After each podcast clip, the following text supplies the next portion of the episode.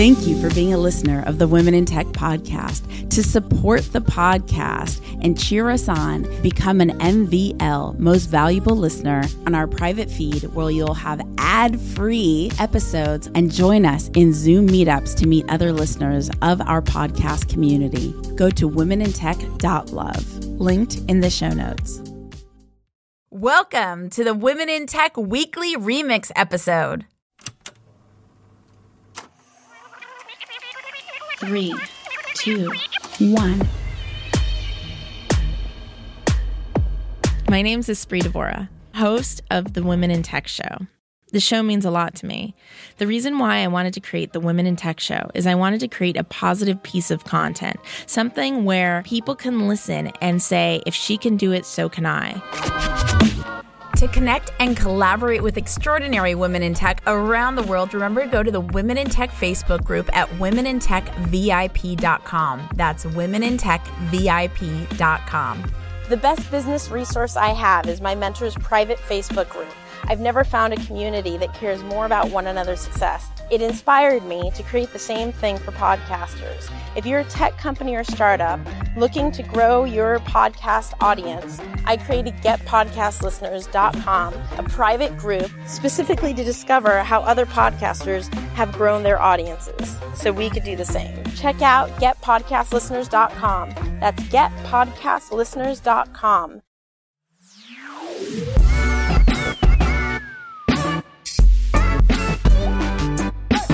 Hi, my name is Jen Leach, and my company is TrussWorks, a software consultancy. We're based in San Francisco. One of the inspirations for why I got into collaboration as a topic, I would say, is one of the, the, the, the big changes for me, and that was realizing that tech is fundamentally a collaborative discipline. It's not It fundamentally is. an individual discipline. Interesting, because it feels very individualistic. Nah, that was amazing. that's the trap. and and uh, go into that a little bit more. Um, why do you think we see it one way, and why is it something else? I think I think part of the reason that it comes off as being very individualistic is that uh, it borrows strongly from heavily academic backgrounds, and academia tends to be very individualistic, and it can be individualistic. Uh, you know, there is anyone who has ever tried to hire people straight out of college who is actually running a team knows very, very well that um, fresh college gradu- graduates have no idea what it means to work with another person. Right. And you know, I, th- I really see that as a failure of our educational institutions. That aside, um, the fact is that in the real world, problems aren't actually one person large. They require more than one person working together to get something done. Right. And in fact, um, if you embrace that and capitalize on it, your Right. results are going to be significantly better. And uh, what can we see from you in the future? Where do you want to go from here? Well, I'm getting. I'm continuing to build out my company. Uh, so we're making the company. Uh, we're right now we're about 25 people. We're going to 50 in the next year and a half, and um, part of that is going to be continuing to grow out uh, processes and policies within our company that that facilitate um, maintaining a, a collaborative atmosphere and one that um, by the mechanics of the company itself produces the emergent qualities we want in teams rather Right. than like just you know top down enforcing something we, we try to um, create environmental conditions that enable people to really bring their, their full self to work so, uh, so in, in the process of doing the work to build the company and build the teams and learn from that process um, i hope to continue to share that with the rest of the tech industry And who are your customers? Who do you serve? uh, we are, as a consultancy, serve the government sector as well as the commercial sector. Uh, it's kind of evenly split at this point. So, And what resources do you access to further your skill set? uh, I read a lot of books, usually the audio version. Um, I'm uh, uh, much faster with an audio version of something than a text version. Uh, books. I read some blog posts. I talk to people, go to conferences.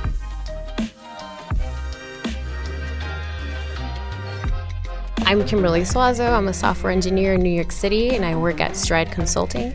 And we embed with tech teams to teach them the agile process. Well, my family has been my tribe ever since I was born. They're always very supportive, regardless of whatever it is I want to do. Um, I told, I was speaking to my mom, and I was like, "How could I want to do this?" And she said, "Go ahead, do it. You Yeah. can do it." Um, and then I just met people. Um, I just met people when I joined the boot camp, and then that one friend that I had who had done it. Yeah. and I just took a leap of faith. I didn't know anyone. That uh, and, and when did you know it was for you? Um, I tried Codecademy online, and uh, I I thought, okay, this is interesting. I like this, and I Yeah. kept doing it, and I liked it more. And then um, I just knew it was for me because I like things that challenge me, and um, it, it's exciting for me. Yeah. and I felt like I could constantly learn. Yeah. And that's when I knew I'm like, okay, this is for me. I'm gonna I'm gonna take the leap and go to boot camp. And okay, and now tell me about your job now. So now I uh, I work as a consultant. Right.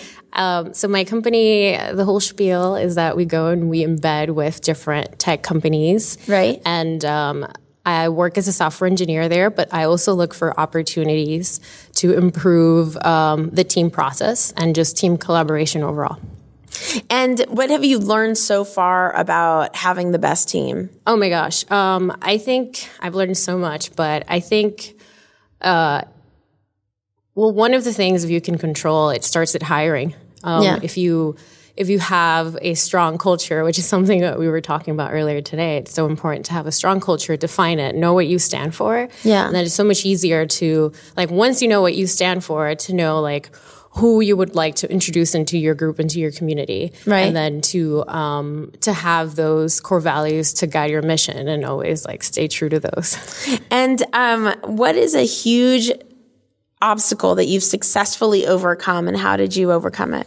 Um, I think a huge obstacle um, that I've had, and I don't know if I've successfully overcome it fully, is myself. Just Yeah. like imposter syndrome Yeah, is very real, especially, um, and I find that it's very real for people that, that go to boot camp that transition into tech that don't have a computer science degree. It is Oh my god, I didn't think very, of that. very intimidating to uh, be in a room with people. I mean, it's already intimidating to be a woman in tech. And Yeah. then, then you're the one person in the team that doesn't have a computer science degree. Yeah. Um, you feel lesser. And, uh, I'm working very hard to, you know, stop my little, my little person speaking negative thoughts in my mind all the time to sort of, you know, uh, tell myself that yes, I'm good. I'm good at this, and Yeah. I, um, I deserve to be here. Hundred percent. You do deserve to be here.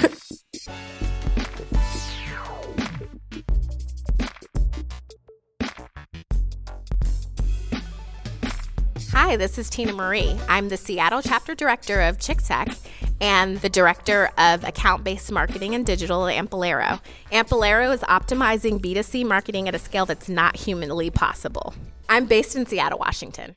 Is it like two years in May? I think. Um, and I really, you know, I'm all about giving back. My whole life, I've been taught to give back. And so I wanted to find a way that I can give back to the tech community. Yeah. And so I felt like Chick Tech was the perfect opportunity. It really um, has this opportunity where it's multi generational. And as far as I know, it's the only nonprofit that Right. really focuses on girls and women Yeah. and really focusing on empowering us and, and finding our voice and helping us navigate our career and our journey, whatever that is. Right, right. It's very like personal to that individual versus saying like, hey, you're a woman in tech and you need to be in the C suite. Well, not every woman wants to be in the C suite. Totally. Let's like figure out what your path is. Hundred percent. I'm really glad you said that because there's fe- there's female entrepreneurs like Amoruso, uh, Sophia Amoruso with Nasty Gal, and she was very public about how she never wanted to be this big time leader, and she got put into this leader position. And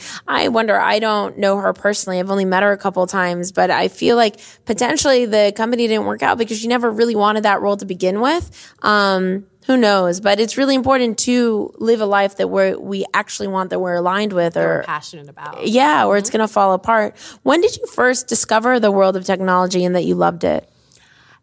Well, it's funny because I never realized I loved it. It was just something that kind of came accidentally. Yeah. Um, you know, I definitely, um, you know, I live in Seattle, Yeah. Seattle area, so Yeah. technology is everywhere.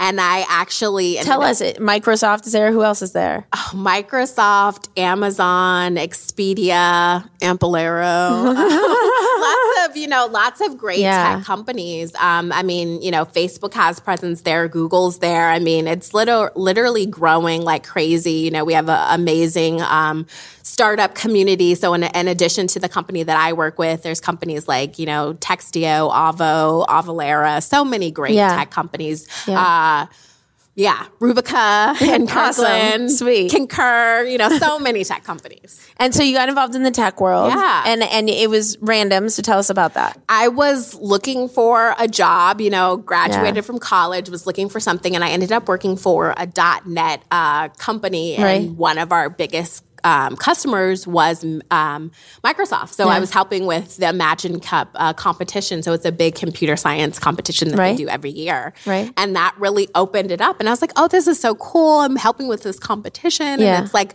a bunch of like kids that are younger than me that Yeah. like they're programming and they're doing things. And I never saw anybody that looked like me or looked Right. like the people in my community. I I come from a really working, you know, class background Yeah. and it's, you know, super um, diverse. Yeah. And when you look at people in tech, it you know, there's not a lot of people that look like me or look like the community I came from. Yeah. And They're so- white and 20 and boys with hoodies. Exactly. And yeah. so I was just, you know, I was just like, oh, that's interesting, you know. Um, and I would go to places and I would work at different tech companies. And again, I wouldn't see that many people that looked like me and Yeah. I wouldn't see that many women. Yeah. And so that was a big part of why I got involved with uh, with Chick Tech as well as some other organizations Yeah. that I'm involved with that Yeah. really help um, with diversity inclusion in tech.